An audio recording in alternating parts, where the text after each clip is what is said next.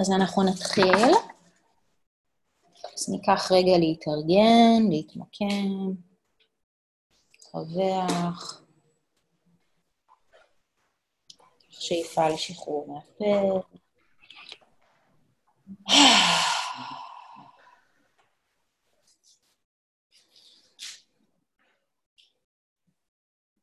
כמה רגעים להתאסף.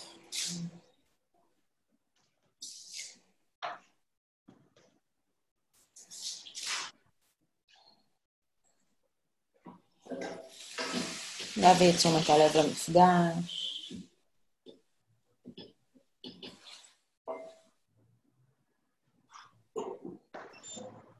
נשימות מלאות.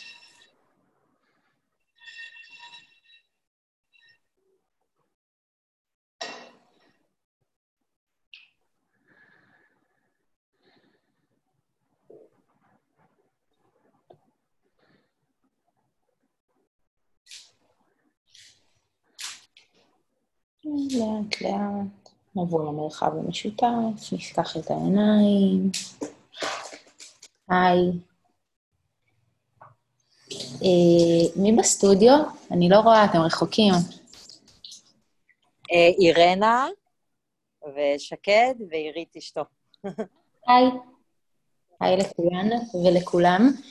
אז, אז אירנה היא בעצם אימא של סוניה, שמעתי נכון? אוקיי, עכשיו זה הרבה יותר ברור. אוקיי, אני רגע שמה אוזניות. יופי.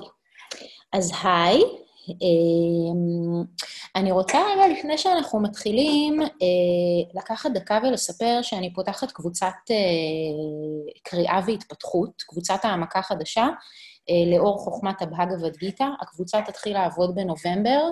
אה, וזו תהיה בעצם קבוצה שתיפגש פעם בשבוע בזום, ופעם בערך בחודש וחצי לסדנת שבת ארוכה. אה, הקבוצה תקרא את הבהגה ודגיתא, שהיא טקסט מדהים, אה, בעיניי הטקסט הכי מדהים, שבעצם מדבר על יוגה כדרך חיים. ובספטמבר אני אקיים שני מפגשי מבוא.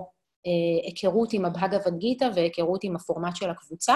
אה, בשמיני לספטמבר, זה יוצא יום שלישי, זה יהיה בתל אביב, וב-15 לספטמבר בזום. אה, הפורמט של הקבוצה יהיה פורמט שונה מהפודקאסט, זה יהיה פחות הרצאתי, יותר אינטראקטיבי, יותר התפתחותי, יותר משהו שנותן מקום למשתתפים להתבטא ואיזשהו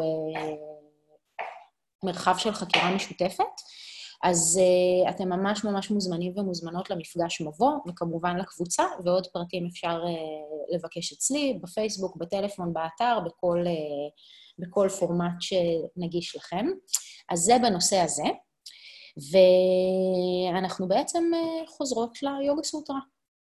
פעם קודמת קראנו את סוטרה, uh, לא, לא מאופסת על המספרים, אני חושבת 46, נכון? 46. אה, דיברנו על הרפיית מאמץ והיספקות באינסוף. נכון? הסוטרה שבעצם מסבירה לנו איך מבצעים אסנה. הסוטרה הקודמת אמרה לנו, אסנה היא אה, יציבה ונינוחה, והסוטרה הזו בעצם אומרת לנו איך מתבצעת אסנה שמגלמת את הצמד הלא טריוויאלי הזה של יציבות ונינוחות, את הצמד הזה שהוא באמת מאוד מאוד שונה, דיברנו על זה, מהאופן שבו אנחנו רגילות לבצע פעולות בתוך היומיום.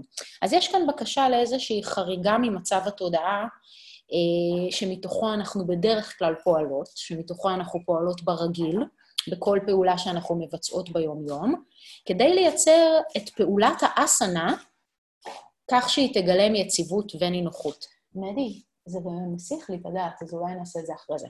סליחה. אמ, עכשיו, אז איך עושים את זה, אוקיי? איך מבצעים את הפעולה הזו שהיא כל כך שונה מהפעולה אה, הרגילה שלנו ביום-יום? אז סוטרה 46 אה, אומרת לנו, היא מתבצעת, כלומר האסנה מתבצעת, על ידי פריאטנה שייטיליה, הרפיית מאמץ, ואננטיה סמאפתי, היספגות באינסוף. עכשיו, אני טיפונת אחזור על מה שדיברנו בפעם הקודמת, כי היה לנו מפגש די קצר, אבל בכל אופן זה הוקלט ואפשר להקשיב. אז התחלנו מלדבר על הרפיית המאמץ, ודיברנו על זה שקודם כל, עצם הניסוח הזה, שהוא לא לדוגמה היעדר מאמץ או אי מאמץ, אה, מרמז לנו על איזשהו שיח עם המאמץ. סליחה שוב, מדי, אתה יכול להביא לי את המטען? אוקיי, okay, אנחנו היום בהתארגנויות לוגיסטיות. אה, כלומר, אנחנו יוצאים, או המחבר יוצא, מתוך איזושהי נקודת מוצא שיש לנו מאמץ. שנקודת המוצא הרגילה שלנו, כשאנחנו באות לבצע פעולה, ובהתאם לכך גם כשאנחנו באות בהתחלה, לפחות בתחילת הדרך, לבצע את פעולת האסנה, היא מאמץ. והתנוחה, או איזשהו מיקום של הגוף, הופך לאסנה כשאנחנו מרפות את המאמץ הזה. אוקיי, זו נקודה מאוד מאוד משמעותית, כי כמו שאמרתי גם בפעם הקודמת, אני חושבת שהטקסט והמחבר של הטקסט והמסורת באופן כללי לוקחת בחשבון בצורה מאוד מאוד יפה את נקודת המוצא המאוד צנועה שלנו, ביחס לאפשרות לגלם בתוך פעולה אה, יציבות ונינוחות. אז נקודת הפתיחה שלנו היא מאמץ, והתנוחה הופכת לאסנה בהרפיית המאמץ. עכשיו, יש כאן איזשהו בלנס מאוד מאוד עדין, שהוא גם נקודה, זה פה? שהוא גם נקודה מאוד מעניינת לחקירה בעיניי, ממש בתוך התרגול.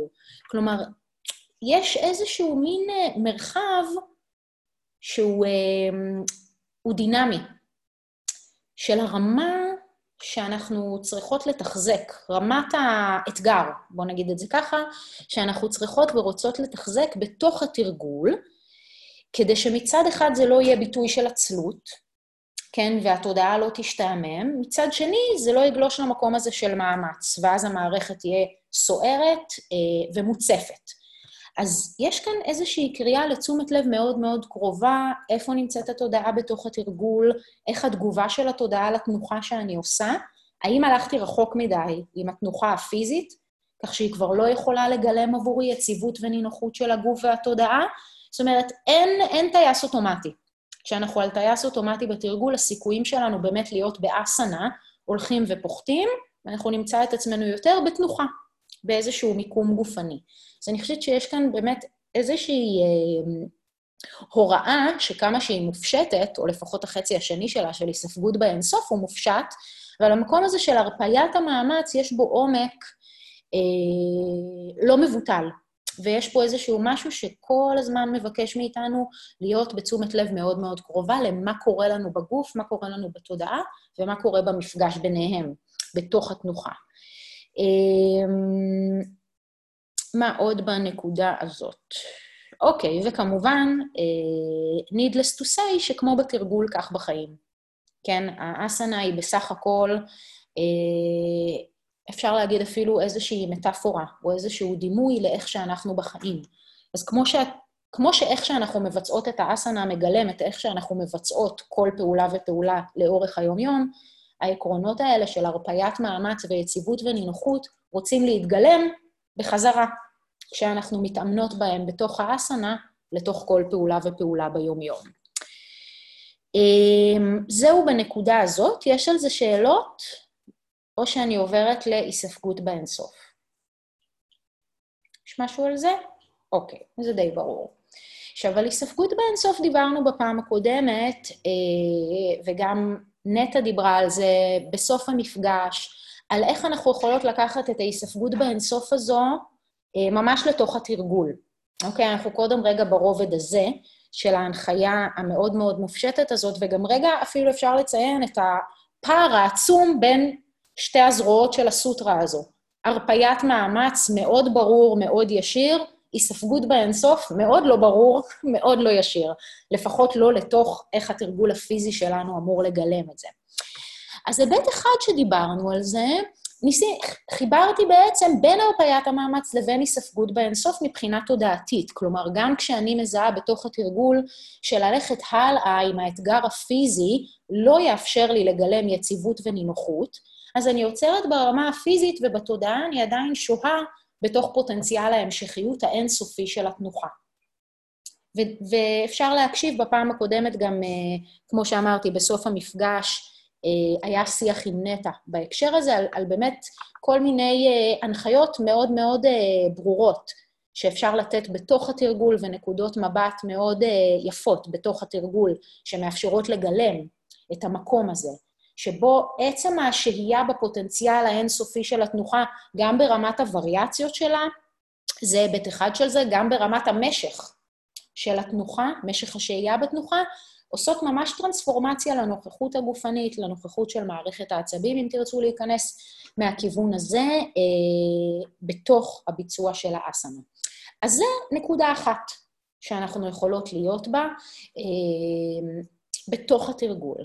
עכשיו, נקודה שהיא קצת יותר פילוסופית, או קצת יותר מופשטת בהקשר הזה של היספגות באינסוף, ואנחנו גם תכף תראה שנראה שהיא מתחברת לסוטרה הבאה, זה בעצם לקחת את ההוראה הזו של אננקיה סמאפתי, של היספגות, או חלק מתרגמים התבוננות באינסוף, לאיזשהו משהו שמזמין אותנו לשים סימן שאלה, או לפחות להפנות את אור המודעות, גם אם לא כסימן שאלה בתור התחלה, למערכת היחסים בין הגוף לחלל. ולאופן שבו אנחנו תופסות נפרדות מאוד מאוד ברורה בין הגוף שלנו לבין החלל שמקיף אותו. נכון, ברגיל מאוד ברור לנו, גם אם אנחנו לא עוצרות לחשוב על זה, איפה נגמר הגוף הפיזי שלי ואיפה מתחיל החלל שמקיף אותו. אבל בעצם, הנחת המוצא המאוד מאוד בסיסית הזו, שעליה מושתת כל התפקוד שלנו וכל, לא כל, אבל הרבה מתפיסת העצמי היומיומית שלנו, בעצם נובע מנתוני החושים. נכון, אני תופסת את הגוף שלי כנפרד מהחלל על בסיס זה שאני רואה אותו כנפרד מהחלל, שאני מרגישה אותו כנפרד מהחלל, ואם אנחנו חוזרים למסר של מסורת היוגה לגבי נתוני החושים, מישהו זוכר? מישהי זוכרת?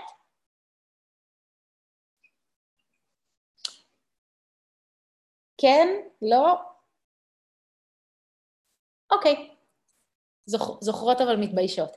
אמ, אז בעצם הרבה ממסורת היוגה, אנחנו גם תכף נגיע לזה בפרט יהרה, הרבה אנחנו מדברים על כינוס החושים, נכון? אנחנו מדברים על נתוני החושים ומושאי החושים כמשהו שמושך את התודעה החוצה, אה, שמושך את התודעה לכיוון הצמד של השתוקקות ודחייה, כן, אובייקטים אה, המושאים של החושים כהמושאים שכלפיהם יש לנו השתוקקות ודחייה, אותה השתוקקות ודחייה שמסבה סבל, אותו סבל שממנו אנחנו רוצים אה, להשתחרר. לכן התרגול המעודן, כן, התרגול היותר מדיטטיבי של היוגה, מתחיל בכינוס החושים. ואנחנו מסתכלים על החושים ועל נתוני החושים כמשהו שמסיח את הדעת ואת התודעה מהמציאות הפנימית כפי שהיא. אותה מציאות שאליה אנחנו רוצות להתחבר דרך תרגול היוגה. עכשיו, באותו סל של נתוני החושים, גם הגבולות המאוד הרמטיים האלה בין הגוף לחלל. אוקיי, אז באיזשהו אופן ההיספגות באינסוף הזה, אם אנחנו לוקחות אותה לרמת האסנה ולרמת הגוף, יכולה להביא איזושהי נקודת מבט יותר מופשטת ויותר מעודנת לתרגול, בהקשר של גבולות הגוף שלי. כן, להתחיל לחוות ולהתבונן, ואולי אפילו למדות תוך כדי התרגול, על החלל כאיזשהו מאפיין של הגוף, שהוא לא בהכרח נפרד ממנו. כי הרי הגוף שלנו נתפס על גבי החלל. אם אנחנו הולכים רגע לתודעה ולשפה ולאופן שבו קוגניטיבית אנחנו תופסות את הגוף שלנו. התודעה שלנו תמיד תופסת משהו ביחס למשהו, משהו על גבי משהו. אנחנו לא יכולות לתפוס גבולות כ... אה, מתקיימים באיזשהו ואקום, נכון? תמיד יש לנו את הגבול, את מה שנמצא בפנים ואת מה שנמצא בחוץ.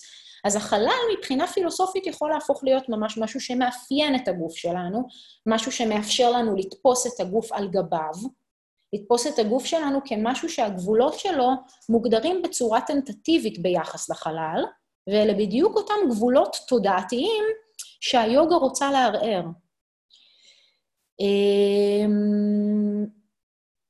ובעצם, בתוך התרגול, להתחיל לחשוב יותר ויותר על הגוף והחלל כנמצאים באינטראקציה.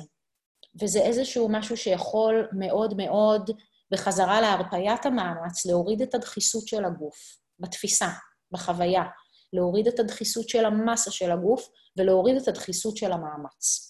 האפשרות לראות את הגבולות בין הגוף לחלל, כפי שאנחנו תופסים אותם ביום-יום, כווריאציה מסוימת. והאפשרות להתחבר אה, יותר למקום של אינטראקציה בין הגוף לחלל. אה, אם, אם צריך להגיד באופן מפורש איך זה מתקשר להיספגות באינסוף, באופן הזה הגוף שלנו הופך להיות סוג של אינסופי. אוקיי? מהסופיות המאוד ברורה הזו של הגוף והגבולות הפיזיים שלו, לאיזשהו משהו שהוא נמצא באינטראקציה, לאיזשהו משהו שנמצא בהדרגה. להיפתח תודעתית לתוך המערכת הפתוחה שאנחנו באמת, שרק נראית לנו מאוד מאוד סגורה ומוגדרת בגלל נתוני החושים המאוד דומיננטיים, שעל פיהם אנחנו תופסים את המציאות. שאלות או תגובות. על זה או על הסוטרה?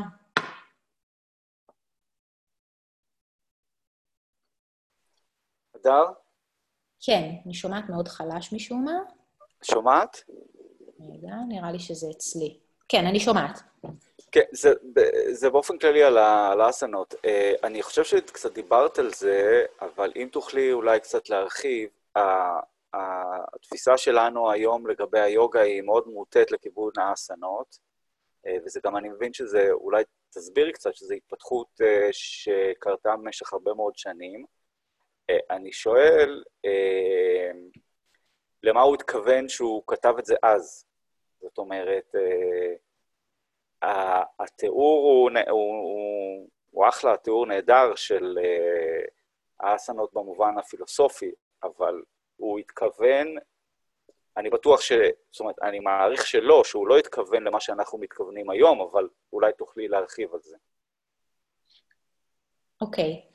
אמ, um, אני, אני לא ארחיב על זה הרבה, כי זה איזשהו תהליך היסטורי שלם, שאני מדברת עליו בקורס מורים באחת ההרצאות, איך הגוף הפך להיות ממשהו שבמסורת ההודית הקדומה הוא איזשהו סרח עודף, איזשהו משהו טמא, אה, שלא מתייחסים אליו בכלל, למה שאנחנו רואים היום ביוגה, אה, ביוגה כמו שאנחנו מבינים אותה, אה, והתהליך הזה קרה בין היתר דרך מסורת הטנטרה, שרובנו מקשרים אותה בעיקר לטנטרה מינית, זה מה שאנחנו מכירים, אבל זה חלק מזערי מתוך מסורת הטנטרה, שהפכה להיות דומיננטית אה, בהודו לאורך ההיסטוריה והכניסה את הגוף כאיזשהו משהו, ש... בכלל את החומר, אגב, לא רק את הגוף, כאיזשהו משהו שאנחנו עובדים איתו כדי להשתחרר ומעבירים אותו טרנספורמציה.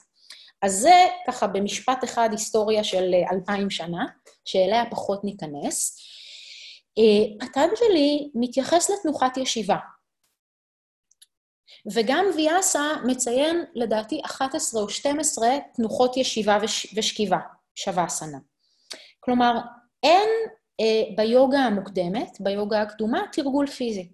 זה, זה פשוט לא חלק מהמסורת. ההוראה אה, שפטנג'לי נותן היא לגבי תנוחת הישיבה, ואיך צריכה להיות תנוחת הישיבה. ואת ההוראה הזו אנחנו לוקחות לתוך התרגול שלנו היום.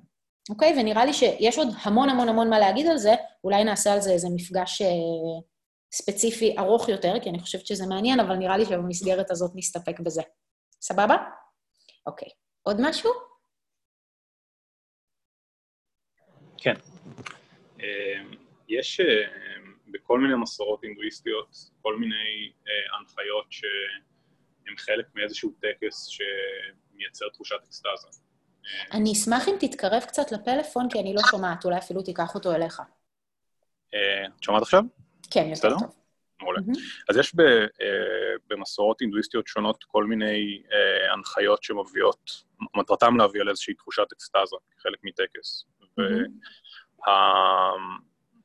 והחיבור לאינסוף הזה, וגם קצת דיברת על האינסוף כאיזה מרחב, קצת נשמע לי קצת כמו כזה אה, הפחתת אה, העצמי, אה, שזה אולי גם איזושהי הנחיה שהיא בחלק מהטקסים, שחלק מהמסורות רלוונטית, ואני טועה אם, אם באמת לכאן זה מכווין, זאת אומרת, אם, ה, אם זה בעצם איזושהי הנחיה כזאת, להתחבר לאינסוף, אני חלק מהאינסוף, אינסוף אינסוף, ולא יודע, כעבור כמה דקות, שעות, ימים, שנים שאני אעשה את זה, אז באמת אני אכנס לאיזשהו טראנס תודעתי, או שזה בכלל לא מהאזור הזה, ובאמת יש פה איזושהי תפיסה שהיא יותר פילוסופית אה, ולא פרקטית. לאיזה מסורות אתה מתייחס? כשאתה אומר יש מסורות שככה, אז אה, אולי... אני חושב שעין עצמי זה יותר אה, זן בודהיזם, נראה לי. שם זה נפוץ בעיקר של כזה זריקת אנרגיה ממקום למקום. אבל אני חושב שגם במסורת ה... כזה המדיטציה שהם מייחסים לבודה של הסתכלות על, ה...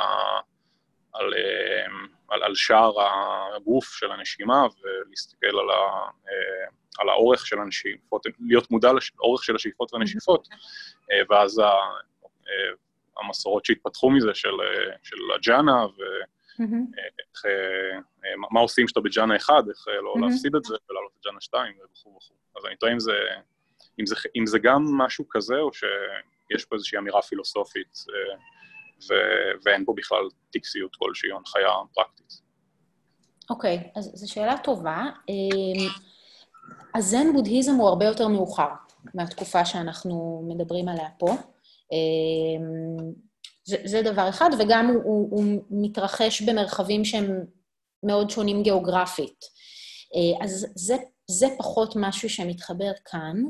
אה, פטנג'לי כן מכיר בודהיזם, וגם בפרק הרביעי מתפל, מתפלמס עם הבודהיסטים, אבל המסורת הפרקטית של היוגה היא שונה מהמסורת הפרקטית הבודהיסטית.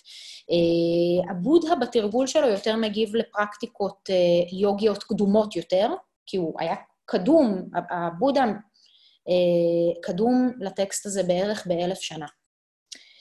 אז, אז הפרקטיקות של הבודהה יותר מתכתבות עם יוגה מוקדמת יותר, שבמידה רבה גם, של, גם הפרקטיקות של היוגה של פטנג'לי מתכתבות עם פרקטיקות יוגיות קדומות יותר, כמו למשל טאפס, שאגב, תכף יחזור אלינו אה, בפרשנות של ויאסה לאחת מהסוטרות הבאות. עכשיו, בגדול, אין תשובה חד משמעית לשאלה הזו, כי כמו שכולנו שמים לב. ומי שכבר עוקב בקבוצה הרבה זמן יודע, שפטנג'לי לא ממש מתייחס לתרגול פיזי, כמו גם הפרשנים שבאים אחריו. באופן כללי אפשר להגיד שהסוטרות שמתייחסות לאסנה הן אולי הסוטרות שיש עליהן הכי פחות פרשנות. כלומר, הדבר הזה לא היה מרכזי בתפיסה של המסורת את עצמה, ולא היה הרבה מה להגיד על זה. כלומר, אנחנו באמת לא יודעים... אגב, לא רק על אסנה, בכלל אנחנו יכולים לראות שכשפטנג'לי מדבר על תרגול, הוא לא מפרט לנו מה זה התרגול הזה, נכון? היינו בזה בתחילת פרק 2. הוא אומר, התרגול צריך להיות בעל מאפיינים כאלה, בעל מאפיינים אחרים, אה, הוא צריך לעשות אותו בנחישות ולאורך זמן, אבל אנחנו לא מקבלים אינפורמציה לגבי מה בדיוק היה התרגול הזה. ויכולות להיות לזה הרבה סיבות. אחת מהסיבות האלה יכולה להיות שהתרגול עבר בין מורה לתלמיד, ולא קיבל תיעוד בתוך הטקסט. עכשיו, עם זה שאין לנו תשובה חד משמעית, אני נוטה להניח שהדיבור הזה על, אה, על היספגות באינסוף הוא לא רק דיבור פילוסופי בכלל. בין היתר בגלל שיש לנו את המילה סמפתי. וסמפתי לוקחת אותנו לפרק הראשון, שבו מדובר על כל מיני מצבים שנקראים סמפתי, שהם כל מיני מצבים מדיטטיביים בדומה לסמדהי. אנחנו לא העמקנו בזה במסגרת הקריאה שלנו בפודקאסט, כי כמו שאמרתי אז, הסוגים השונים של המצבים המדיטטיביים המתקדמים הם פחות רלוונטיים לרמת התרגול והעבודה שלנו, אבל אני נוטה להניח שאננטיה סמפתי, היספגות באינסוף, היא מצב מדיטטיבי ממשי, שהטקסט מכוון אליו ביחס לתנוחת הגוף, ביחס לתנוחת הישיבה. אבל אנחנו לא יודעים להגיד את זה כי זה לא מופיע באופן ישיר בפרשנות. זה ענה? כן, תודה. אוקיי. Okay. עוד שאלות על זה? אחלה. אה, אז אני קצת ממשיכה, אנחנו לפחות נסגור היום את, ה... את החלק של האסנה. אז היינו ב... אה, האסנה, אה, איך תרגמתי את זה בדיוק? בואו נראה. האסנה היא יציבה ונינוחה. היא מתבצעת על ידי הרפיית מאמץ ואיספגות באינסוף. והסוטרה האחרונה אה, שעוסקת באסנה אומרת, תתאה, ואז, או כך, דוונדווה, אנא בגהתה. דוונדווה אנא בגהתה. כך, או אז, הוא אינו נפגע, אנא בגהתה, מצמדי הניגודים, אוקיי? מה שנקרא בסנסקריט דוונדווה. כאשר הוא אה, מבצע את התנוחה באמצעות הרפיית מאמץ והיספגות באינסוף, הוא אינו נפגע מצמדי הניגודים. עכשיו, למה לדעתכם אה, פטנג'לי מתייחס כאן, כשהוא מדבר על אה, צמדי הניגודים?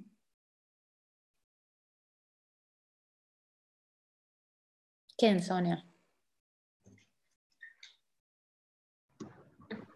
אני חושבת שהוא מתייחס לניגוד בין התפיסה של התודעה לבין החושים. כאילו, בין החושים לבין ה... בין הפיזי לתודעה. הניגודיות הזאת. אוקיי. עוד מישהי או מישהו? אוקיי. אז בגדול, הוא מתייחס כאן לכל צמדי הניגודים, אוקיי? זה גם מה שאת אומרת, סוניה, אבל זה גם ברמה הרבה יותר בסיסית, מי שנניח מכיר אה, את הבהגavad גיתא ויצא לו לקרוא, או האופנישדות ויצא לו לקרוא, זה משהו שחוזר כל הזמן. אה, הוא אינו נפגע מקור או מחום, מעצב או משמחה, מיגון או מהתעלות רוח.